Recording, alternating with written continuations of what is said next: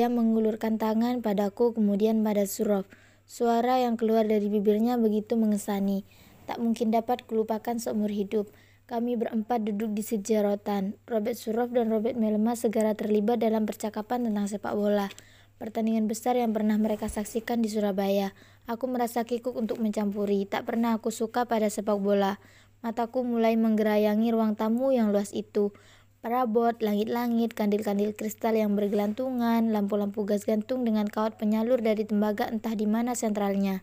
Si Ratu Emma yang telah turun tahta terpasang pada figura kayu berat, dan untuk kesekian kali pandangan ini berhenti pada wajah Annelies juga.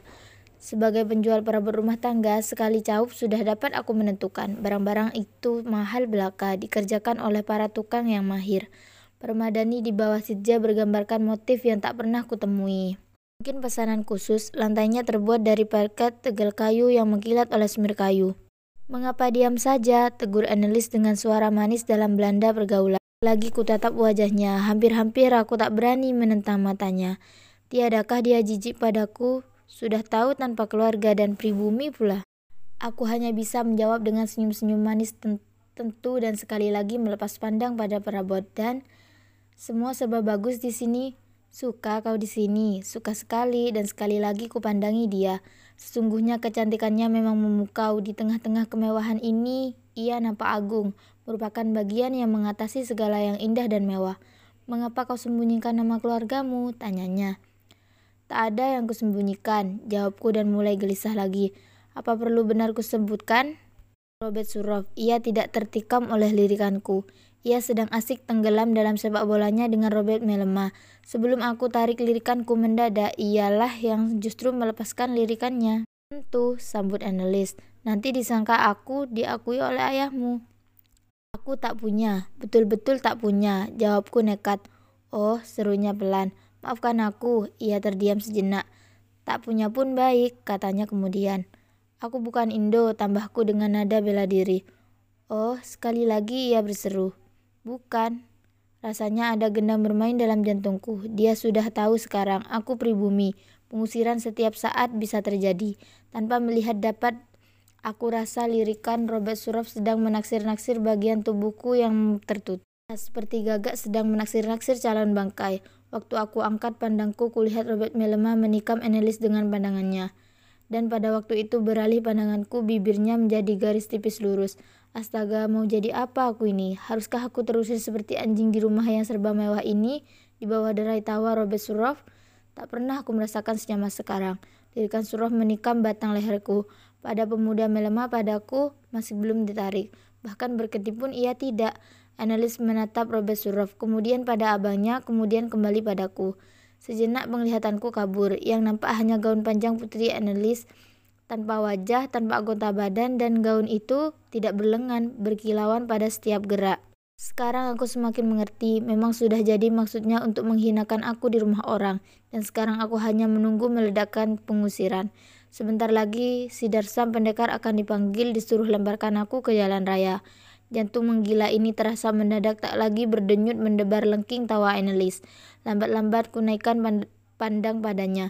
Giginya gemerlapan, nampak lebih indah dari semua mutiara yang pernah kulihat.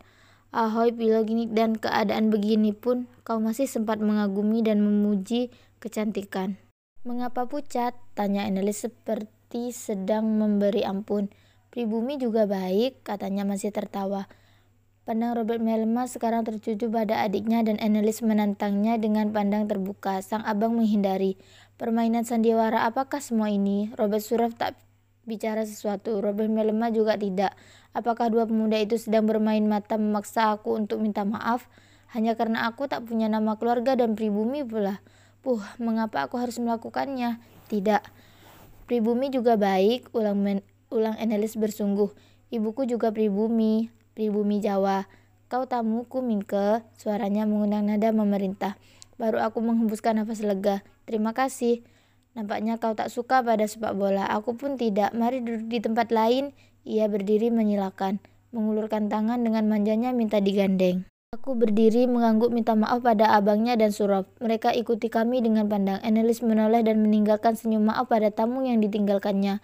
Ruang tamu luas itu kami lintasi. Terasa olehku langkahku tidak tegap. Pandang dua pemuda itu terasa menusuk punggungku.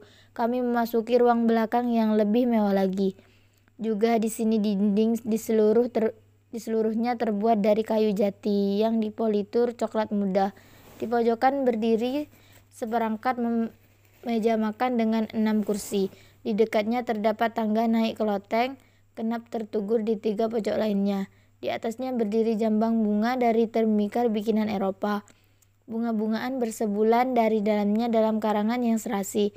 Analis mengikuti, analis mengikuti pandanganku berkata, Aku sendiri yang merangkai. Siapa gurunya? Mama, mama sendiri. Bagus sekali. Melihat mataku terpancang pada lemari pajangan, ia bawa aku ke sana. Lemari itu berdiri pada dinding di tentang di tentang meja makan. dalamnya terpampang benda-benda seni tak pernah kulihat sebelumnya. Tak ada kubawa kuncinya, kata Annelies. Itu yang paling kusukai. Ia menuding pada patung kecil dari perunggu. Kata mama itu Fir'aun mesin, ia berpikir sejenak. Kalau tak salah namanya Nefertiti, seorang putri yang sangat cantik. Apa pun nama patung itu, aku heran juga seorang pribumi gundik pula tahu nama seorang Fir'aun. Di dalamnya terdapat juga patung Erlangga ukiran Bali, duduk di atas punggung Garuda. Berbeda dari yang lain-lain, patung ini tidak terbuat dari kayu sawo, tapi sejenis kayu yang aku tak pernah tahu. Pada papan pertama terdapat deretan topeng kecil-kecil dari gerabah bergambarkan aneka muka binatang. Itu topeng-topeng cerita si Jingkui. Ia menerangkan. Pernah dengar ceritanya? Belum. Suatu kali aku ceritai. Mau kau kiranya? Pertanyaan itu terdengar ramah dan semana menenggelamkan seluruh kemewahan dan perbedaan yang ada. Dengan senang hati, kalau begitu kau tentu suka datang lagi kemari. Suatu kehormatan.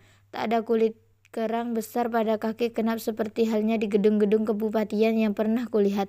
Sebuah fonograf terletak di atas meja pendek beroda kecil pada empat kakinya.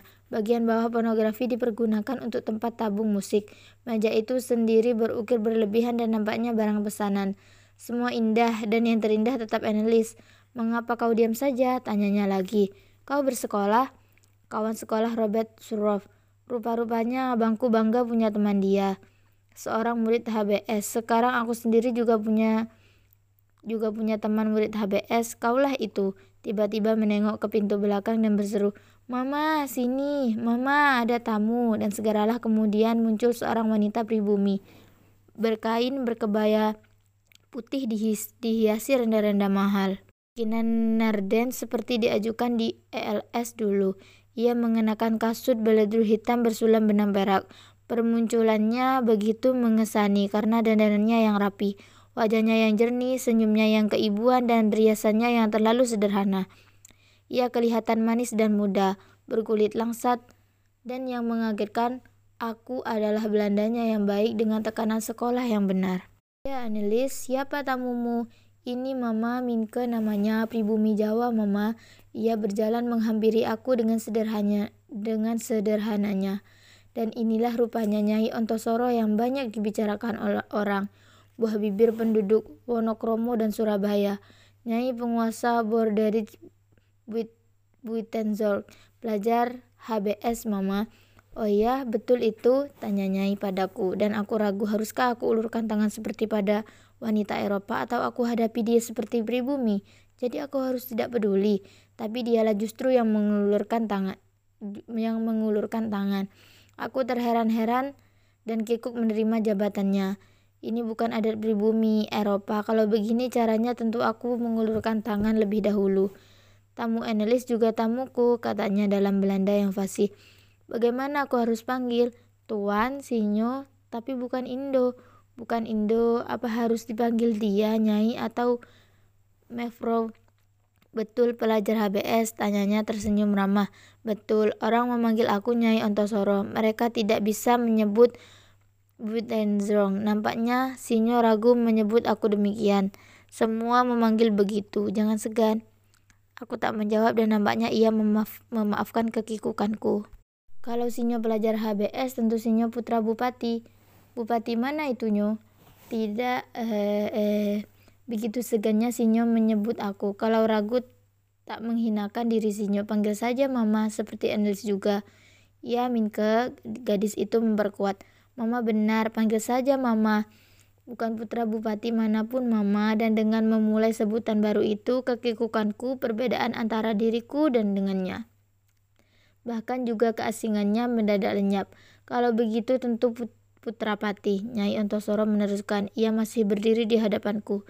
Silakan duduk, mengapa berdiri saja? Putra pati pun Bukan, Mama. Terserahlah setidak-tidaknya senang juga ada teman analis datang berkunjung. Hei, An. Yang pernah yang benar layani tamumu. Tentu, Mama, jawabnya Rian seakan mendapat restu. Nyai Yontosoro pergi lagi melalui pintu belakang. Aku masih terpesona melihat seorang wanita pribumi bukan saja bicara Belanda, baik ba, begitu baik.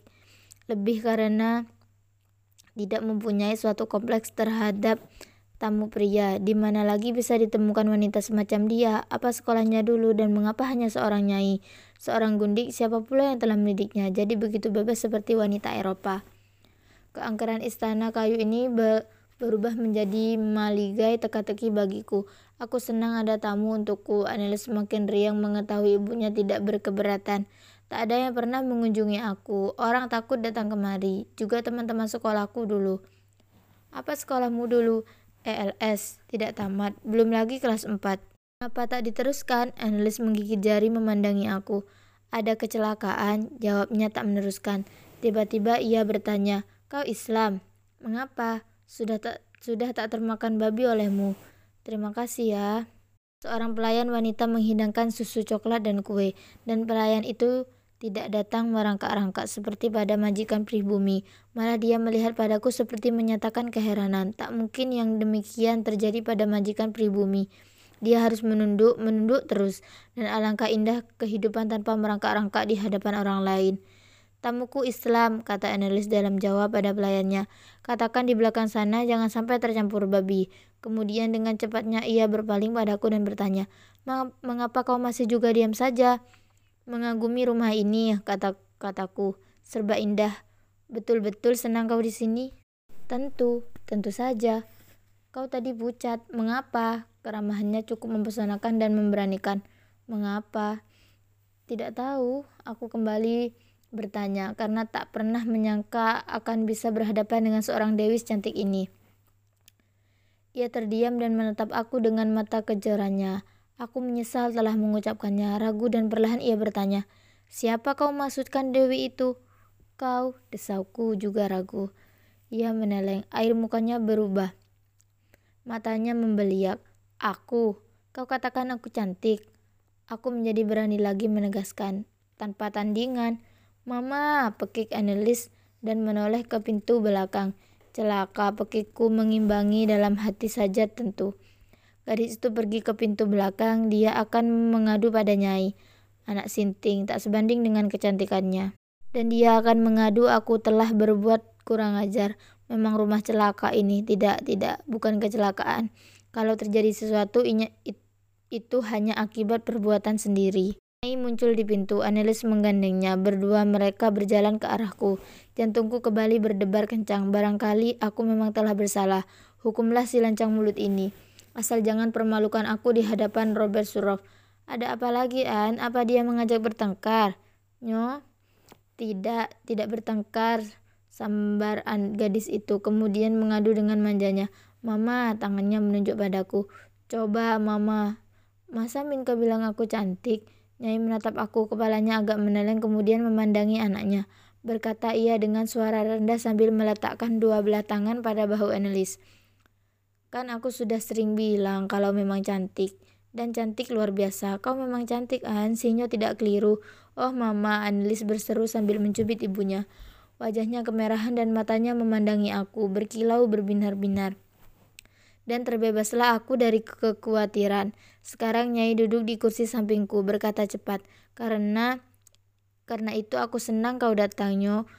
Kan Nama Sinyo Minke, dia tak pernah bergaul wajar seperti anak-anak Indo lain. Dia tidak menjadi Indonyo. Aku bukan Indo, batasi gadis. Tak mau jadi Indo, aku mau hanya seperti mama. Aku semakin heran, apa yang hidup dalam keluarga ini? Nah, nyo kau dengar sendiri, dia lebih suka menjadi pribumi. Mengapa Sinyo diam saja? Tersinggung barangkali ku sebut hanya dengan kau dan Sinyo tanpa gelar. Tidak, Mama, tidak, jawabku kopoh. Kau kelihatan bingung. Siapa pula tidak bingung dalam keadaan seperti ini? Bahkan dia sendiri, Nyai Antosoro menampilkan diri di hadapan di hadapanku seakan seorang yang sudah kenal begitu lama dan baik. Tapi aku terlupa siapa seorang wanita yang seakan pernah melahirkan aku dan sering dan lebih dekat padaku dari bunda. Sekalipun nampak lebih muda. Aku tunggu-tunggu meledaknya kemarahan Nyai karena pujian-pujian itu. Tapi ia tidak marah, tepat seperti bunda yang juga tidak pernah marah padaku. Terdengar peringatan pada kuping batinku. Awas jangan samakan dia dengan bunda, dia hanya seorang nyai-nyai, tidak mengenal perkawinan sah melahirkan anak-anak tidak sah sejenis manusia dengan kadar kesusilaan rendah, menjual kehormatan untuk kehidupan senang dan mewah, dan tak dapat aku katakan dia bodoh. Bahasa Belandanya cukup fasih, baik dan beradab. Sikapnya pada anaknya halus dan bijaksana dan terbuka, tidak seperti ibu-ibu pribumi. Tingkah lakunya tak beda dengan wanita Eropa terpelajar. Ia seperti seorang guru dari aliran baru yang bijaksana itu. Beberapa orang guruku yang keranjingan kata modern sering mengedepankan contoh tentang manusia baru di zaman modern ini. Mungkinkah Nyai mereka masukkan ke dalam daftarnya? Itulah An. Ia menambahi, kau tidak punya pergaulan, maunya di dekat mama saja. Sudah besar tapi tetap seperti bocah cilik. Secepat kilat, kata-katanya kemudian ditunjukkan padaku. Nyo kau bisa memuji-muji gadis. Pertanyaan itu menyambar sebagai kilat. Melihat gelagat yang baik itu, aku pun didorong untuk menangkis secara gila dan baik-baik pula. Kalau gadis itu memang cantik dan kan tiada buruk memujinya, gadis Eropa atau pribumi, bagaimana gadis pribumi bisa dipuji, didekati saja pun sulit mama, tentu saja gadis Eropa. Berani sinyo lakukan itu, kami diajar untuk secara jujur menyatakan perasaan hati kami. Jadi kau berani memuji-muji kecantikan gadis Eropa di hadapan orangnya sendiri. Ya mama, guru kami mengajarkan adab Eropa. Kalau dia kau kalau dia kau puji, apa jawabannya? Makian. Tidak mama, tak ada orang yang tidak suka pada pujian, kata guruku. Kalau orang merasa terhina karena dipuji, katanya pula tandanya orang itu berhati culas. Bagaimana jawab gadis Eropa itu? Jawabnya, Mama, terima kasih. Jadi, seperti dalam buku-buku itu, dia membaca buku-buku Eropa Nyai yang seorang ini. Benar mama, seperti dalam buku-buku cerita. Nah, anjawablah terima kasih seperti pada gadis pribumi analis merah tersipu. Ia tetap membisu. Kalau gadis kalau gadis Indo bagaimana? Tanya Nyai. Kalau mendapat didikan Eropa yang baik sama saja mama. Kalau tidak, kalau tidak apalagi sedang jengkel, kadang memaki. Sering sinyo kena maki. Aku tahu sekarang mukaku yang merah ia tersenyum berpaling pada anaknya. Kau dengan sendiri, kau dengar sendiri itu An. Ayo katakan terima kasihmu. Hmm, nanti dulu begini nyo. Coba ulangi lagi pujian-pujianmu biar aku ikut dengar. Sekarang aku jadi malu terpental-pental. Manusia apa yang aku hadapi ini? Terasa benar ia pandai menawan dan menggenggam aku dalam tangannya. Tidak boleh dengar, tanyanya kemudian melihat pada wajahku. Baiklah, ia pergi menyingkir aku, aku dan Annelies mengawasinya sampai ia hilang di balik pintu dan berpandang-pandangan kami seperti dua orang bocah yang sama-sama kaget. Aku meledak dalam tawa lepas. Ia menggigit bibir dan melengos. Keluarga macam apa ini? Robert melemah dengan lirikannya yang seram menusuk. Annelies melemah yang kekanak-kanakan, Nyai Antosoro yang pandai menawan dan me menggenggam hati orang sehingga aku pun kehilangan pertimbangan bahwa ia hanyalah seorang gundik. Bagaimana pula Tuan Herma Melema, pemilik seluruh kekayaan melimpah ini? Mana ayahmu? Tanyaku menyingkirkan percakapan sambungan sebelumnya. Analis mengerutkan kening. Kecerahannya hilang. Tak perlu kau ketahui untuk apa, sedang aku sendiri tak ingin tak tak ada keinginan untuk tahu. Mama pun tidak ingin tahu. Mengapa? Tanyaku. Suka kau mendengarkan musik? Tidak sekarang, dan begitulah percakapan berlalu sampai makan siang dihidangkan. Robert Melema, Robert Surov, Endless, dan aku duduk mengepung meja. Seorang pelayan muda wanita berdiri di dekat pintu menunggu perintah. Surov duduk di samping temannya dan antara sebentar mencuci pandang padaku dan pada analis. Mama duduk pada kepala meja. Hidangkan hidangan itu berlebih-lebihan. Yang pokok adalah sapi muda, makanan yang baru untuk pertama kali kucicipi dalam hidupku. Annelies duduk di sampingku dan melayani aku dalam segala hal, seakan aku seorang tuan Eropa atau seorang seorang Indo yang sangat terhormat. Nyai makan tenang-tenang seperti wanita Eropa tulen lulusan boarding school Inggris. Kuperhatikan sungguh-sungguh letak sendok dan garpu, penggunaan sendok sup, dan pisau-pisau, garpu daging, juga servis untuk lima orang. Semua tiada celahnya. Pisau baja putih itu pun nampak tak terasah pada batu, tapi pada asahan roda baja, sehingga tak barut-barut. Bahkan juga terletak serbet dan kobokan serta letak gelas dalam lapisan pembungkus perak tidak ada catatannya. Robert Surov makan dengan lahap seakan belum makan dalam tiga hari belakangan ini. Aku ragu sekali pun lapar. Annelies hampir-hampir tak makan, hanya karena memperhatikan dan melayani aku yang seorang ini. Waktu Nyai berhenti makan, aku pun berhenti. Apalagi analis Robert Surov meneruskan makanannya dan nampak tak begitu mengindahkan Nyai. Dan sampai sebegitu jauh belum juga aku dengar wanita itu bicara pada anak lelakinya. Minka, panggil Nyai, benarkah orang sudah memulai bikin bisa bikin es, es yang benar-benar dingin seperti dalam buku-buku itu. Seperti yang membeku di musim salju di Eropa. Betul mama, setidak-tidaknya menurut surat kabar, Surah menelan sambil mendelik padaku. Aku hanya mau tahu apa berita koran itu benar. Nampaknya semua akan bisa dibikin oleh manusia, Mama. Jawabku. Tapi dalam hati aku heran. Ada orang bisa meragukan berita koran. Semua, tidak mungkin, batanya. Percakapan berhenti seperti direm. Robert Melemen mengajak temannya pergi. Mereka berdiri dan pergi tanpa memberi hormat pada wanita pribumi itu. Maafkan temanku itu, Mama. Ia tersenyum mengangguk padaku, berdiri kemudian juga pergi. Pelayan membereskan meja. Mama meneruskan pekerjaannya di kantor. Analis menerangkan sehabis makan siang begini aku pun harus bekerja di belakang. Apa apa kau kerjakan? Mari ikut. Bagaimana temanku nanti? Tak perlu kau risaukan, abangku pasti akan mengajaknya pergi. Sehabis makan siang, biasa ia pergi berburu-buru atau berburu burung atau tupai dengan senapan angin. Mengapa mesti sehabis makan siang? Burung-burung dan tupai juga sudah kenyang dan mengantuk, tidak gesit. Ayo mari ikut, setidak-tidaknya kalau kau tak ada ke keberatan. Seperti seorang bocah membututi ibunya, aku berjalan di belakangnya dan sekiranya ia tak cantik, tak cantik dan menarik, mana mungkin yang demikian bisa terjadi? Ah, bila gini. Melalui pintu belakang kami memasuki ruangan bersih berisikan tong-tong kayu bergelang-gelang besi. Pada sebuah yang terbesar terdapat pesawat pengadu di, tas, di atasnya.